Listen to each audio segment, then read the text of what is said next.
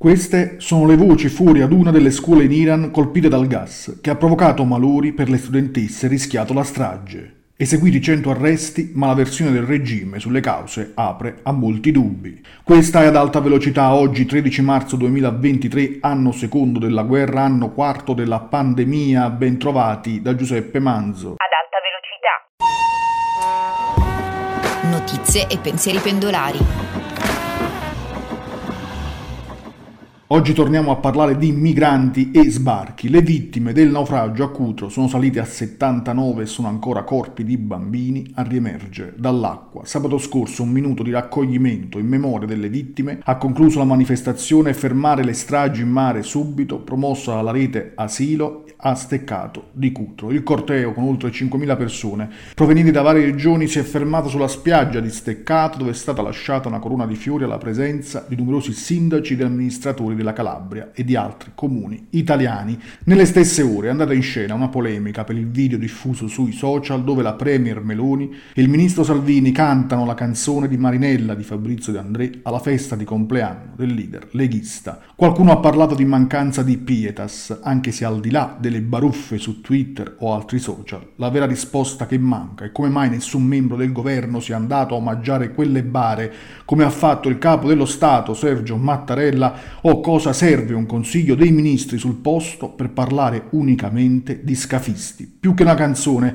sono gli atti istituzionali che vanno verificati. Lo spiega anche un religioso come il presidente della conferenza episcopale italiana, cardinale Matteo Maria Zuppi, presente a Bologna per l'arrivo delle bare. Penso che sia una cosa di cui si ritrova davvero che cosa significa che siamo sulla stessa barca, che il loro dolore è il nostro dolore, dobbiamo ricordarci le loro storie, dobbiamo ricordarci dell'Afghanistan, ci siamo commossi di quei poveretti che cercavano di scappare aggrappandosi all'aereo e poi ce ne siamo dimenticati, di fraternità. Non è solidarietà, questa è fraternità.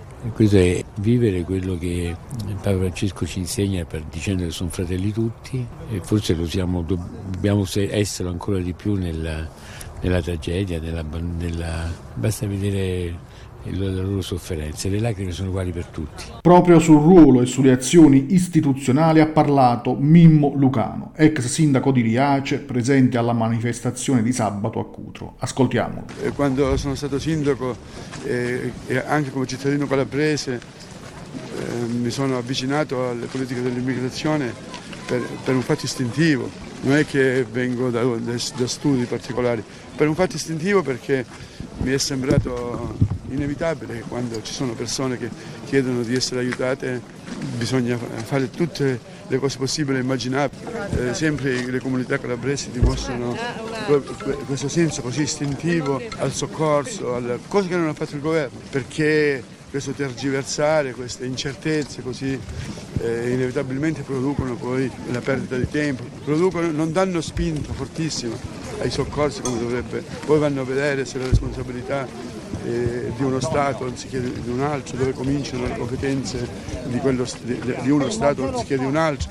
Alla fine in tutti questi anni non abbiamo visto altro che eh, un rincorrere a chi, fa, a chi alza i muri più in alto. Questa puntata termina qui, vi ricordo dalle 12 notiziario GRS online con le 6 notizie e attualità dall'Italia e dal mondo, siamo anche su Facebook, Twitter, Instagram e TikTok. Prima di salutarvi, ecco cosa diceva Zygmunt Bauman. Il viaggio per profitto viene incoraggiato, il viaggiare per sopravvivenza viene condannato. Giuseppe Manzo, giornale radio sociale.